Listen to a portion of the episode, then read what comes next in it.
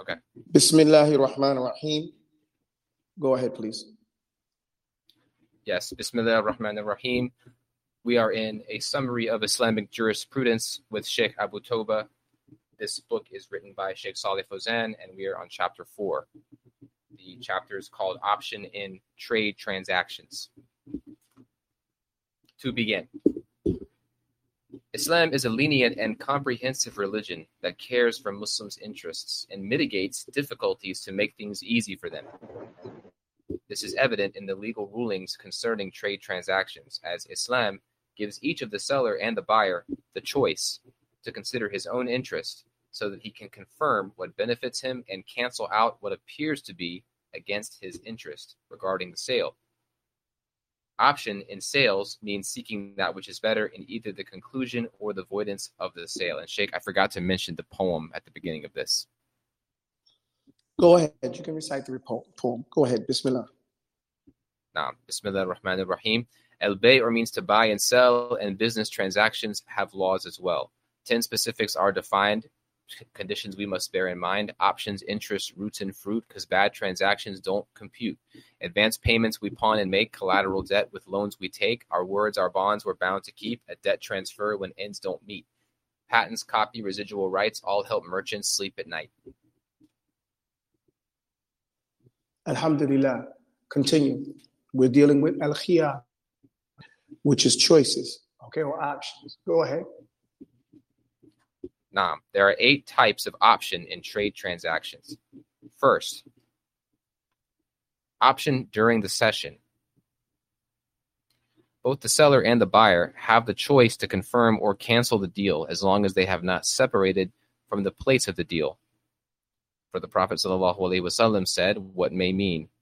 Both the buyer and the seller have the option of canceling or confirming the bargain, as long as they have not parted and are still together.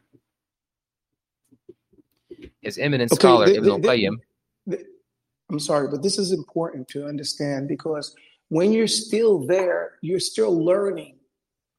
You're learning the price, you're learning the quality, you're looking at the thing. So you might have walked in and agreed to buy from this particular person, but that agreement to buy whatever it is buy is now still hanging on whatever else comes after.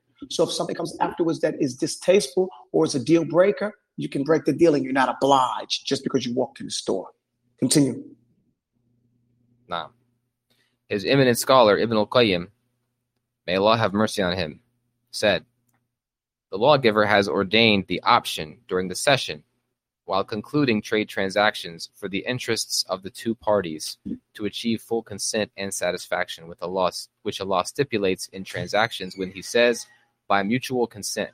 When He says what may tra- what may mean by mutual consent. Quran, Surah An-Nisa, Ayah 29 what just uh hold on one second Okay, if we look at this particular statement, he says his eminent scholar. So this is just a bad translation. There should be a comma there. His eminence, the scholar Ibn al-Qayyim. So they were just trying to show, you know, the, the respect that they have for the sheikh. And people shouldn't get confused about, about that because some of the English is not pronounced in the same way or not put together in that same way. So he's saying the lawgiver, the lawgiver is Allah, Allah subhanahu wa ta'ala. He has ordained, he has ordered and made it part of the law that the option during this session, the session is the, the time frame from which you have started to talk about buying something. Okay, while concluding, right before you have concluded and walked away. Okay, for the interests of the two parties, both the buyer and the seller, to achieve full consent, and full consent is consent from both ends. And satisfaction, this is very important because if you're not satisfied, you do not have to buy. You're not forced to. And Allah has stipulated that with the words. So now they're telling you the words that deem, that are the legal proofs. And Allah says by mutual consent, which is translated could mean by mutual consent. Okay, in Surah An-Nisa 29. Okay, Continue. now sometimes a contract is concluded without being reconsidered or reviewed therefore the perfect sharia islamic law necessitates the existence of a session during which the two parties can reconsider the deal. Thus, according to the aforementioned hadith, the seller and the buyer have the choice to confirm or cancel the deal as long as they have not separated from the place of the deal. However, if the two parties or one of them ignores this aspect of choice, the deal is still deemed valid once it is concluded. This choice is a right related to both the seller and the buyer, and each of them is allowed to ignore it as long as they have not parted and are still together, or one of them gives the other the option of keeping or canceling the bargain. As the Prophet ﷺ said. However, it is prohibited for each of the two parties to hasten to leave the other in order to prevent him from reconsidering the deal. Amr ibn Shu'aib reported that the Prophet ﷺ said what may mean, and it's not and it is not permissible for one of them to separate from the other for fear that the latter may demand that the bargain be rescinded. Okay, so now what we're learning here is gain. You know, I grew up in New York City and I've traveled, you know, all over different markets around the world. And one of the things that is similar in all of these big markets is eat it and beat it, get it and go. No smoking and joking. I always say that because that's what you you notice at those places. Eat it and beat it, meaning conclude the sale and get out of here. Get it and go. Take your product, get out of my face. Okay? No smoking and joking. We're not here to have conversations and reminisce. This is business. So, how is that played out in, in the business world? Let's say you walk into a person's shop, they have a glass counter, they have products under that glass counter, they have things behind them, and they have other customers in there. What the seller tries to do, I, I notice, is conclude the sale from you and walk away. So he can say this, this transaction has ended so he, some of them will do it in a nasty way. They'll put your stuff in a package, push it to your direction, and then quickly walk off. You know, because and that's what is I understand is not permissible for one of them to separate from the other out of fear that the latter may demand that the bargain be rescinded. And a lot of times they don't want you to look at the product to touch, stop touching it. You might break it. Here, just take it. You want it or not? And in those cases, the answer should be not because that person has shown signs of untrustworthiness. But if you don't know better, if you haven't learned, and this is why these lessons should be taught in your young teenage years so that you understand what life is like before you get out there and start getting ripped off and have to learn on your own. You should understand what's going on. And we are dropping the ball by not starting the teaching of these particular lessons at an earlier age, nine, ten years old, when they're going to the store for you and learning these particular things. And you say to your child, Why did you walk away? Why did you come back with this? Well, that's what he gave me.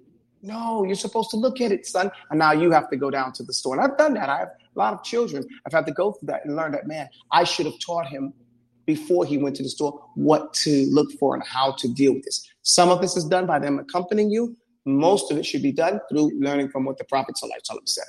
So here we have here. If you do not do your part in looking at the property that you're purchasing or whatever the thing that you're purchasing, if you do not uh, follow your due diligence, you, the other person is not to blame for your ignorance. And that's what is meant by here. The person is allowed to ignore it. You've got the option, you don't choose it, it's your fault, not the other person's fault. Continue. Yes. second, the second op- the second type of option, option of stipulation. The two parties can stipulate during or after concluding the contract that a certain period of option to accept or reject the deal is to be specified. If both of them agree to that, then they have the right of option whether to accept or reject the deal within the specified period. Okay, so sometimes we see this, we, we see this, and you buy online or some products when you go in it, it'll say on the product, or they'll tell you you have a 10 day money back guarantee. Okay, you have a, a 24 hours if you can bring it back. If you bring it back within three days, you get all your money back. if it's not broken, they'll stipulate that. Now, you're, it says here the two parties can stipulate. You have agreed if you buy it while they put the sign in plain view, they didn't put it in the fine print. And once they make it clear, that's why they put it at the register or they put it right there, a sign at the product telling you what their money back guarantee is, or if it does not exist. Okay? These types of things. Go ahead. This is because the Prophet wasallam said what translated means Muslims must keep to the conditions that they make. Okay, this Moreover, is a translation. This this translation is from a statement that could be translated other ways. Al Muslimun ala shurutihim. That's what it says in Arabic. The Muslims are held by their or are bound by the conditions they keep. So that's why it says must keep. Al Muslimun ala shurutihim. So you agreed. Your word is your bond.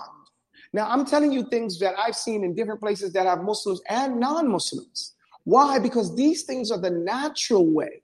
You know, so Islam is telling you what's the, the fitrah, the natural disposition of every person in the world. Now, some people break it more than others, those who are further away from the fitrah, further away from Islam. But this is not just an Islamic thing, is what my point is. Islam is the best way, whether they know it's Islam or not. And that's what you'll see in business. They'll understand that this is the best practice, that Islam demands it, who is one of the things that guided so many businessmen to Islam. Go ahead, moreover. Moreover, the validity of the option of stipulation is indicated in the general meaning of the following Quranic verse. As translated to English, ayah, O you who have ayah, believed. Ayah, ayah, excuse no me, verse. the following Quranic ayah. As translated into English, O you who have believed, fulfill all contracts. Quran, Surah Al-Ma'idah, Ayah 1. However, it is permissible for each of the two parties to make a special condition to serve his own interests even if the other does not make any, provided the other agrees. At any rate, option of stipulation is something that concerns the seller and the buyer, and they are allowed to use it in the way they like, provided there is mutual consent. And mutual consent is that you do not say anything about it, okay, at the time. And, and so sometimes you'll find people making statements that you don't agree with. And if you don't say anything, they'll take it as, no, you agreed. I said it. You you didn't do anything. And you'll find that and this is a reason why for myself, I made sure one of the reasons I learned the language of the countries that I was in and the people I'm doing business with.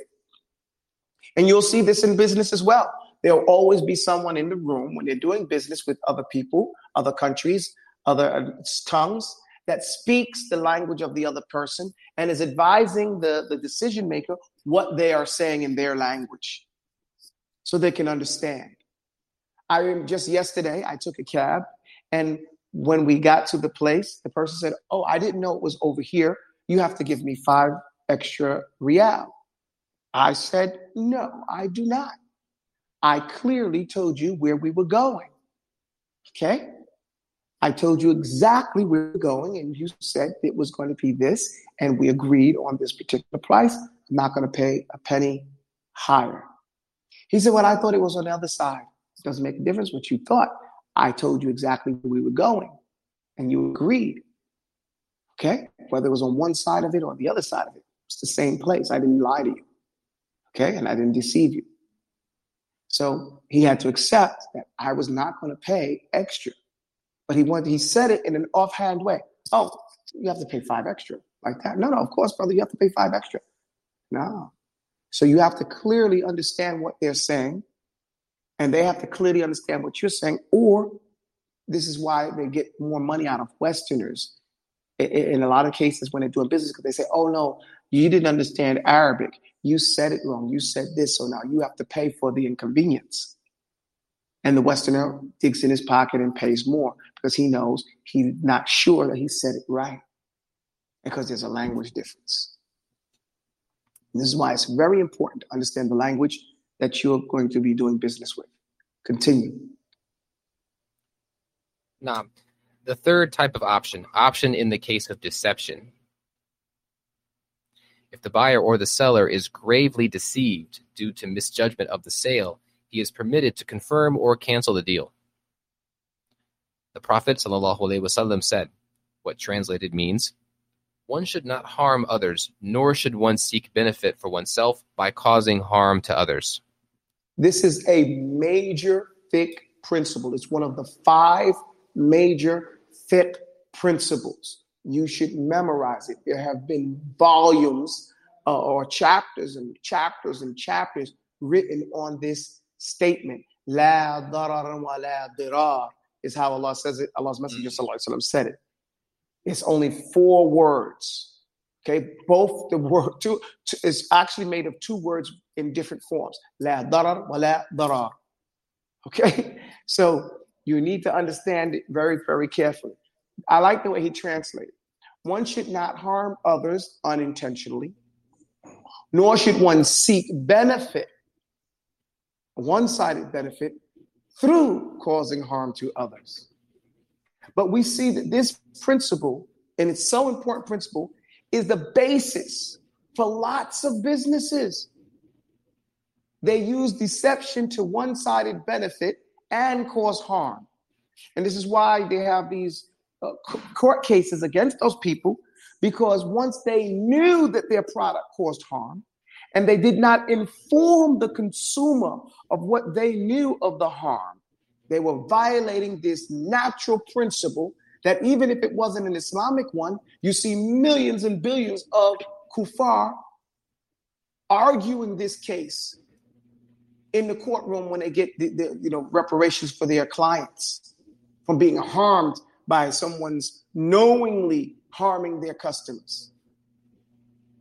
You see how I'm, I'm trying to make the point that even though this is Islam, it's such a natural principle that the courtroom is filled with people arguing this principle. The second part that my client, I mean my the the the consumer the, the, the company, I say made or the producer made and sold this to my client knowing it would make their hair fall out, knowing that it causes cancer.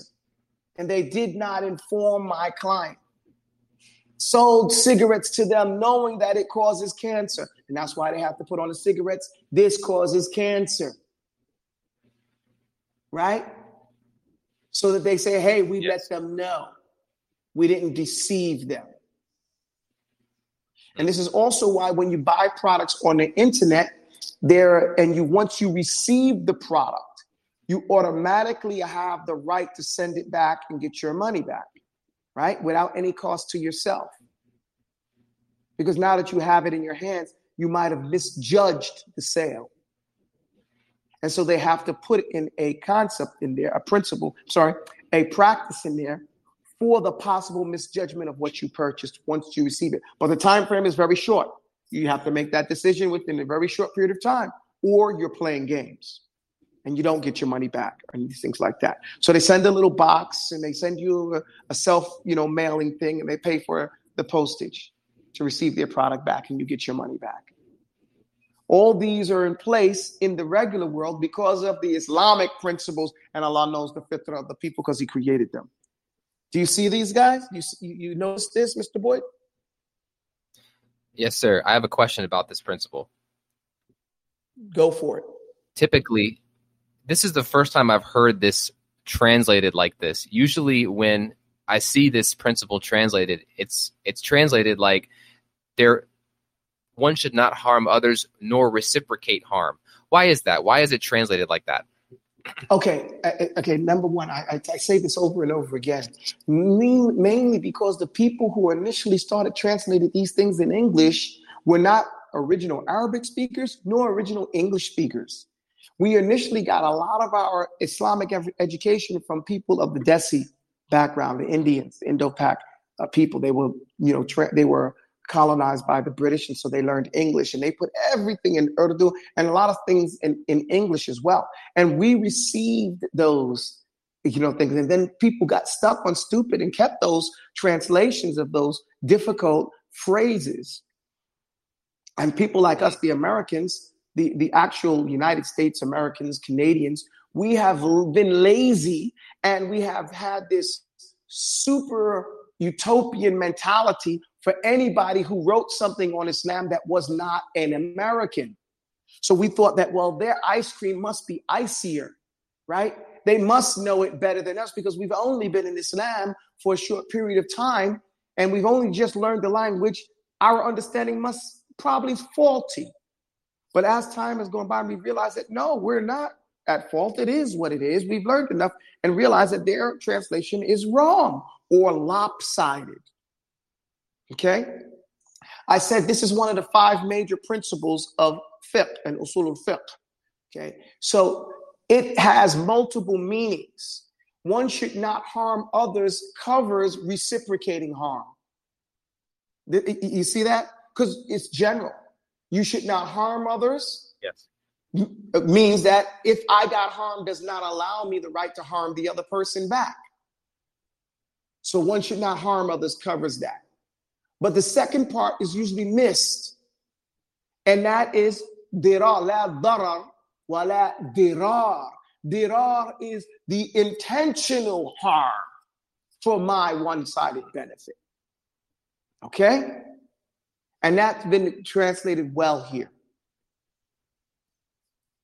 Hmm. You follow, you follow me? So no yes, reciprocating sir. harm is let's say the woman gets divorced and she has a child.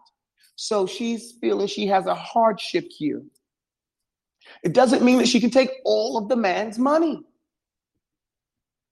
Okay, of the of the, the ex-husband and the, his still father. That's why the courts demand to know how much the man makes. So she can't reciprocate harm by taking all his money because the cost of living has a standard or whatever it is like that. She can only demand a percentage of his wealth. Even though we know in actuality, uh, the, the, the money that people pay, pay in the United States for child support does not go to the child. It is for the state he's paying the state, not the child. So, and you know, there's been a landmark case that shows that it's not for the benefit of the child, but that's a different issue. The point here is that the percentage, only a percentage is taken so that they won't reciprocate harm. Okay, because the lady has already proven her case, if it's gotten that far, that she is harmed by being divorced and having this child to fend for without having an at home, an at home father for the child. So she is due some type of reciprocation, but she can't reciprocate it by harming the father so that he cannot work, or I mean, so that he cannot live and have a, a, a, normal lifestyle. Does that make sense? What I'm saying here? Yes, Ustad. Okay, continue, please. Okay. He, sallallahu alaihi wasallam, also said what may mean the property of a Muslim is not lawful to be taken except by his consent.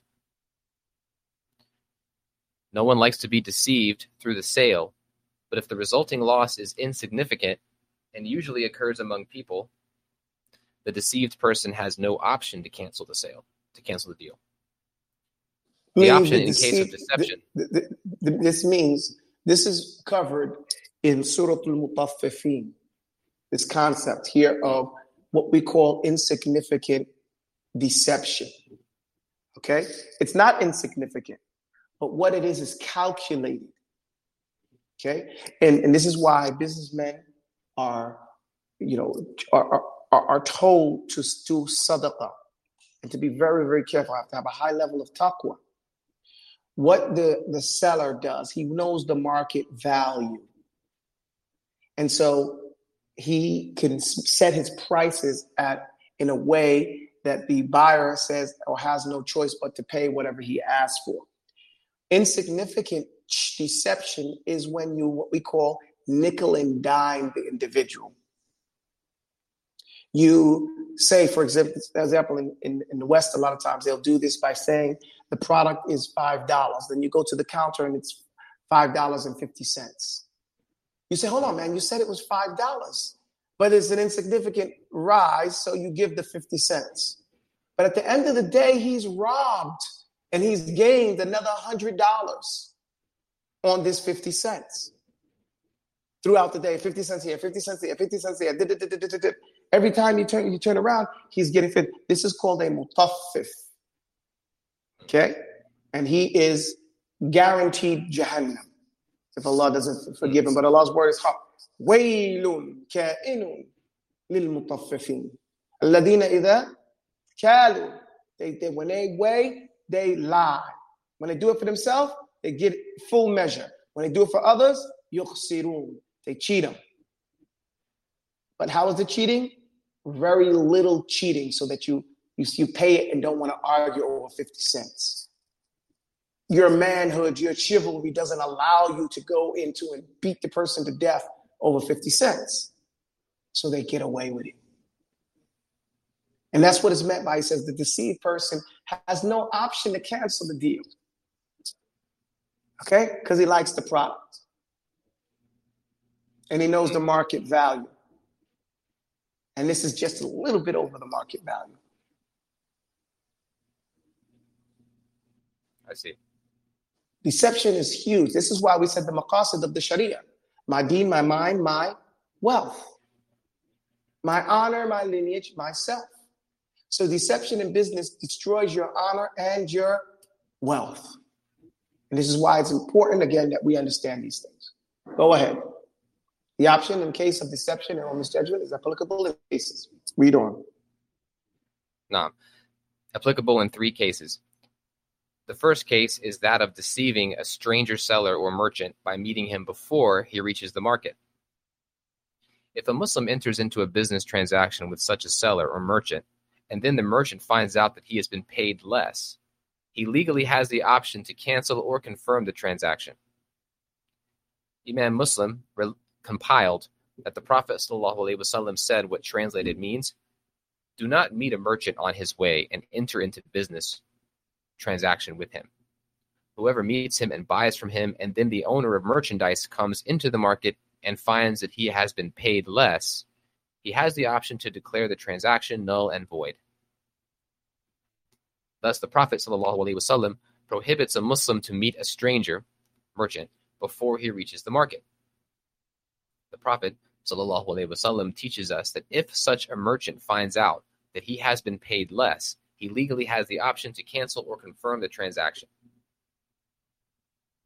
Shaykh al-Islam Ibn Taymiyyah, may Allah have mercy okay, on before you said, go, be- before you before you go to Ibn Taymiyyah and his student, okay, first we have to understand. There's another bunch of things we want to understand here. Number one, Allah's Messenger is teaching us how to do business, and notice He's not teaching us just to be consumers. This is the thing: the West trains and raises us to be consumers, whereas Islam teaches us to buy wholesale. Okay, so all the laws you see, most of the laws you see, dealing from the perspective of business is teaching you how to do wholesale business, big business. Take your money and buy 12. You know, buy and then, then, then divide it up and sell. You should constantly be making business so that you make a profit. You need some of these things, buy a bunch of them and open, and everybody in your neighborhood should know that you sell these nits and bits and things like that. So they come to you and you got a good deal for them. So you make money on your purchases. Or you buy, the Prophet ﷺ used to buy the goods for his home for a year. And then he considered the rest of his money profit. So he's looking to gather money up. So he buys rice for a year. He buys dates for a year. He buys the things that he needs for a year and stores it in his house. And now he's he's he's at ease. And this is what he would do every year. And some people say six months. So our mentality has to change when we look at how Allah's Messenger وسلم, is teaching us to set up our lives. So here he's talking about a merchant who has a product that he's bringing. He's not coming just with money to the market to buy other people to be just a consumer. He's bringing a, pro- a product to the market. Now, what happens is people, when you come into a country with your product or into a strange city with your product, people, not really with a strange, strange city for the United States, but let's say, even in a strange city, I did this when I went to Oklahoma, and they have all those those those those uh, mini markets that they have. Those those I forget the name of it. Dowd Bay flea market. That's what it is. They have all those flea markets, and so you purchase a spot on flea market, and you bring your product. As soon as you start setting up, other traders come to you. They come, they crowd around your place, and they want to see what product you're unloading. And then they want to buy one or they want to touch it. They want to see who has some. Anybody got this in his thing right here? Oh, he has some. How much are you selling it for? That's what they want to know. They're not going to tell you what the market value is because they want to rip you off. They want to buy some from you at a lesser price than what it's worth. And this is what's not allowed in Islam. You're not allowed to take, to buy, I'm sorry, you have to buy it from someone by hiding the market value. And this is also upon the person on another you, the merchant, when bringing the product, should find out what the market product is before you sell. But that's hey, I'll take them all from you. I'll take, I'll buy them all. And you think, well, let me get this money right now, and because I could save me some time. And but he's buying them from you for such a lower price that even if you did make a small profit, you've lost a significant amount of wealth. So this teaches us to these again, Allah is teaching us game, teaching us the streets and how things are done and what to keep our eyes open to. And a lot of people don't understand that this is the culture of Islam, the deen of Islam, not just the ibadah, not just the tawheed. Because sadly, you find many, many Muslims doing this nowadays, ripping off other people and paying them less. Even when I was working for, let's say, Maghrib Institute and and a Rahma Institute, these different places, and they would tell us to come in and do lectures for the weekend and stuff like that. They would pay for our hotel, pay for our travel, and give us a couple of hundred dollars. But then take our writings, all the things I wrote on a board, I didn't realize they were taking them and compiling them into a workbook and selling those workbooks. Okay, to the students, oh, here, $20. Take Abu Taubah's workbook. And we get nothing on that. Nothing. So, you know, you don't know these, you don't know the game. Okay? So you get uh-huh. involved and then you're injured by it. So Islam is teaching, is teaching us. Okay? Now, read what Sheikh al-Islam Ibn Taymiyyah said. Naam. The Prophet ﷺ stressed that a stranger merchant has the option to cancel or confirm the trade transaction if the buyer meets him outside the market before the former knows about the recent market value. For it is a kind of deception and fraud. Ibn al-Qayyim, may Allah have mercy on him, stated, this transaction is forbidden as the buyer can deceive the seller merchant, using the latter's unawareness of the market value, and pay him less than what is due. Therefore, the Prophet ﷺ gives such a merchant the right of option whether to cancel or confirm such a deal when he enters the market and knows the recent market value. Such a merchant's right of option in case of deception is indisputable, as he does not know the actual market value for his goods, and thus the buyer is legally considered deceitful. Likewise, a stranger has the same right if he has sold something exceedingly more expensive than that of the market value. Okay, so you understand why I gave the case of, like I said, those different institutes where we go and, and teach at them as, as, as ulama. We don't know the market value. We don't know what they're charging the people. We don't know that they're selling these things like that. We're doing this for the, a lot of times in the early days, they tell us you're doing it for the da'wah and you're not getting paid anything. You don't know the business or how they're making the business or how you're into that and what role you're playing and again the market value. So islam is teaching us not just to sit there and, and make ibadah and say how great islam is but the actual practice of islam when we're talking about business. Because most of our life is about giving and taking buying and selling. So to understand these things exist and not to have a, again, utopian, naive mentality towards business is very important so that we're not gullible, as it's going to mention it later. Read the second case, then the third. The second case is in which the option in case of deception is applicable is that of nejish, in which the buyer is deceived and ensnared by the artificial outbidding of a fake buyer. This is an illegal act as it involves fraud and deception to ensnare the buyer. Such a kind of sale, nejsh, was prohibited by the Prophet wasallam, who said, what translated means, do not outbid in a sale in order to ensnare others. A similar form of such a fraudulent selling is when the owner of the commodity lies to the buyer and tells him that he has been offered such and such price for his commodity or that he has bought it at such and such a price. Likewise, it is regarded as netch when the seller apparently insists on a certain price for his commodity, which costs much less than this, so that the buyer may take it for the highest price possible. For instance, a seller may ask for 10 pounds to sell a commodity that is worth only 5 in order to make the buyer pay a little bit less than 10. Okay, now, alhamdulillah, another point that has to be understood about these laws is that you can't figure these things out sometimes. You don't know whether the person is telling the truth or not. So the, the ideal in Islam is to be taqwa in the seller himself, the buyer himself, right? Because you don't know. When I say the buyer, the buyer who's buying your goods, your wholesale goods, or the seller who's selling you a particular thing. For example, you see this a lot of times when they're selling a property, okay, or car or something like that. They'll tell you, for example, you need an apartment in Mecca, okay? Well, check out these apartments. This is what you like. You go and you see the apartment. You say, wow, this is great. You know, that's why I tell my people when we go, have a poker face. Don't go in and say it's the best thing since ice cream. MashaAllah, I'm glad I'm in the Kaaba's area. MashaAllah, jazakallah khair. Let me kiss your hand. Oh man, this is nice. I'm going to be living close to the Kaaba. Then as soon as you get back, he's going to be like, yes, yes, yes.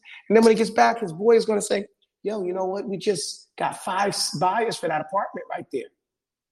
They're willing to buy it for, let's say, he told you uh, 700 or someone told you 700, whatever 700 is, right?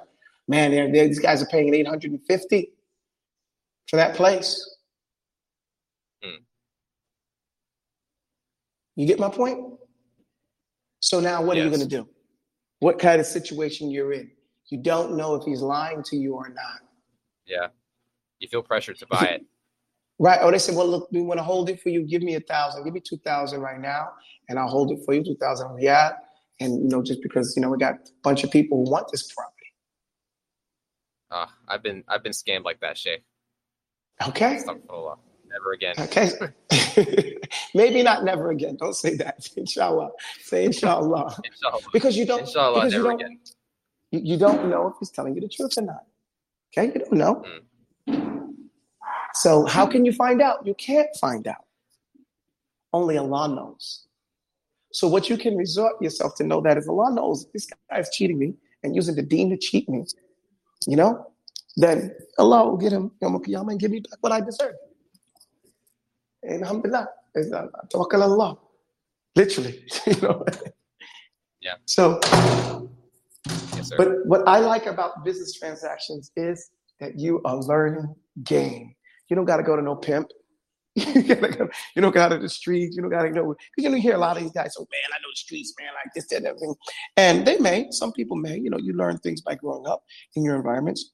But Islam doesn't demand that you have to go through that to learn these things. Okay? Learn the deen. And the deen teaches you the best thing, the best game, and how to avoid it. Third case, and then we're going to end. Okay? Yes, sir.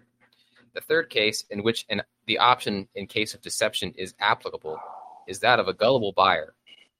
In this regard, Imam Ibn al-Qayyim said, the Prophet ﷺ says what translated means. Cheating a gullible buyer is a kind of riba. Read it again. The Prophet cheating a gullible said, buyer. The Prophet ﷺ said what may mean cheating a gullible buyer is a kind of riba. Think about that. And see, this is this I said before, you know, this is what we find happening a lot of times. But part of being gullible is our fault now. Because we're grown, we should not be so gullible. We should learn what the market price, do some research. Okay? Go ahead, continue. Now, a gullible buyer is a person who does not know the actual value of goods and is not good at bargaining. Rather, such a person, out of his kind nature and innocence, trusts the seller. Thus, if such a buyer is gravely deceived through a sale, he has the right of option whether to cancel the deal or not. Okay, let me tell you something. You find this from American Westerners all over the world. They they don't they're not used to bargaining. They see the price written on a thing and they think that's what the price is. Where in, in the rest of the world, that could be double the price. Okay? Mm. And then the guy, because he says no the first two times, you think, well, he said no. and that's because we are more honest than we think we are. And we're not trying to waste the guy's time. But they have more time than they have money. So they'll sit there and argue with you. I know one of my friends from Nigeria. He said he plans on going in the store and sitting down for 45 minutes. Mm. He said they're gonna pay, they're gonna pay me to leave.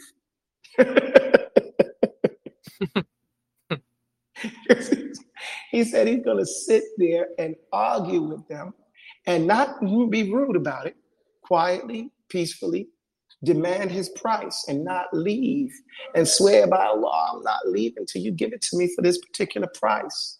And he's sitting there and he said, I'm to keep calling out that price when anybody walks in the store so they're to think that's what the price is. Until so finally the people say, here, man, you take it and get out of here. Don't tell nobody we gave it to you for this price.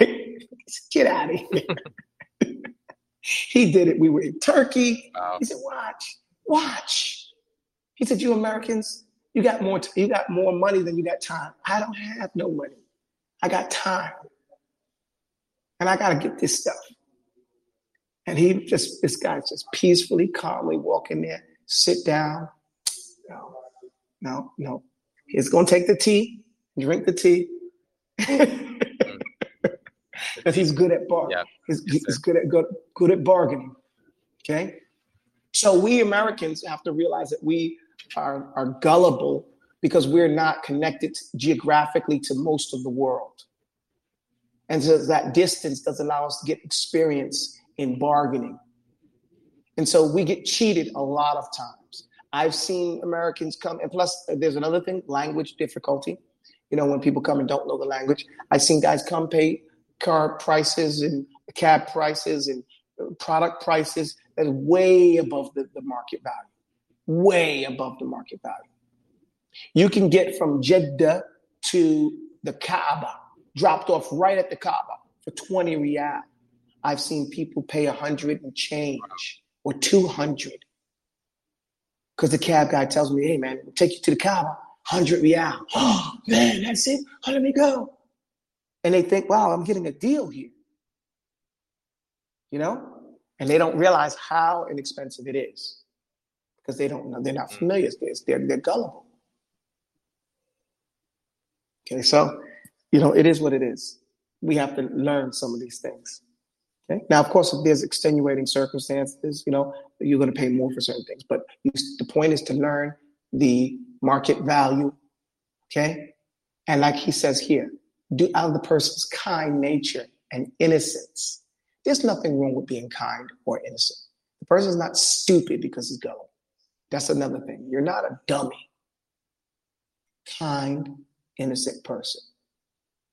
And it doesn't hurt, usually it doesn't hurt the Westerner because it's part of his experience. The point here is that Islam is teaching us not to be gullible.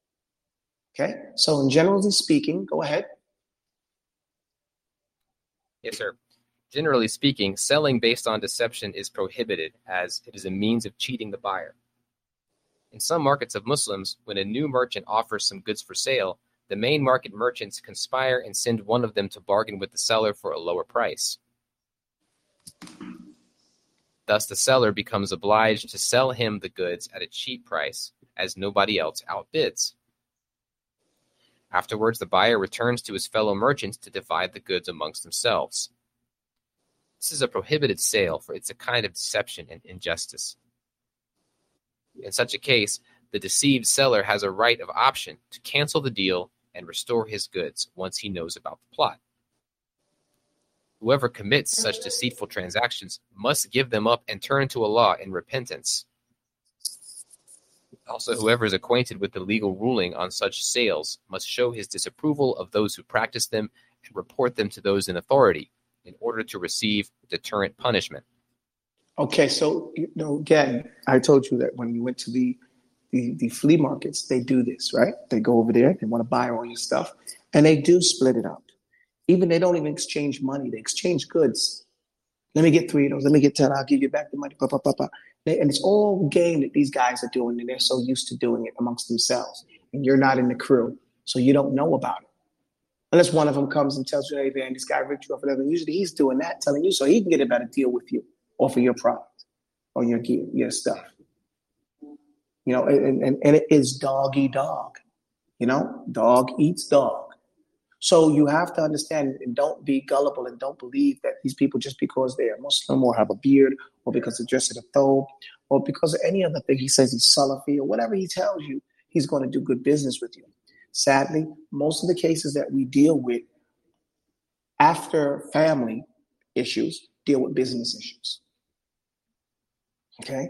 And we can do less about business issues than we can about family issues because usually the the person who has taken it has has taken advantage and done the deception thing doesn't even want to listen to us, doesn't even want to come. And they take a very, very arrogant stance because they know we're not the police.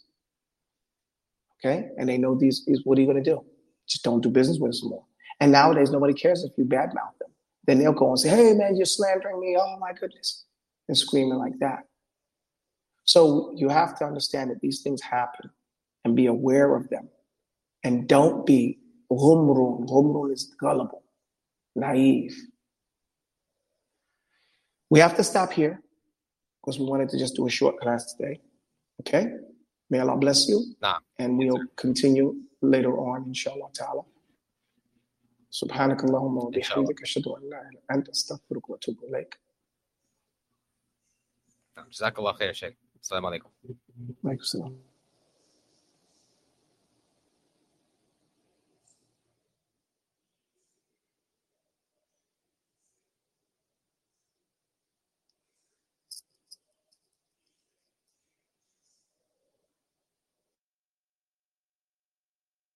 Walaikum assalam wa rahmatullah. There's a lot of background noise. That's why I didn't say anything.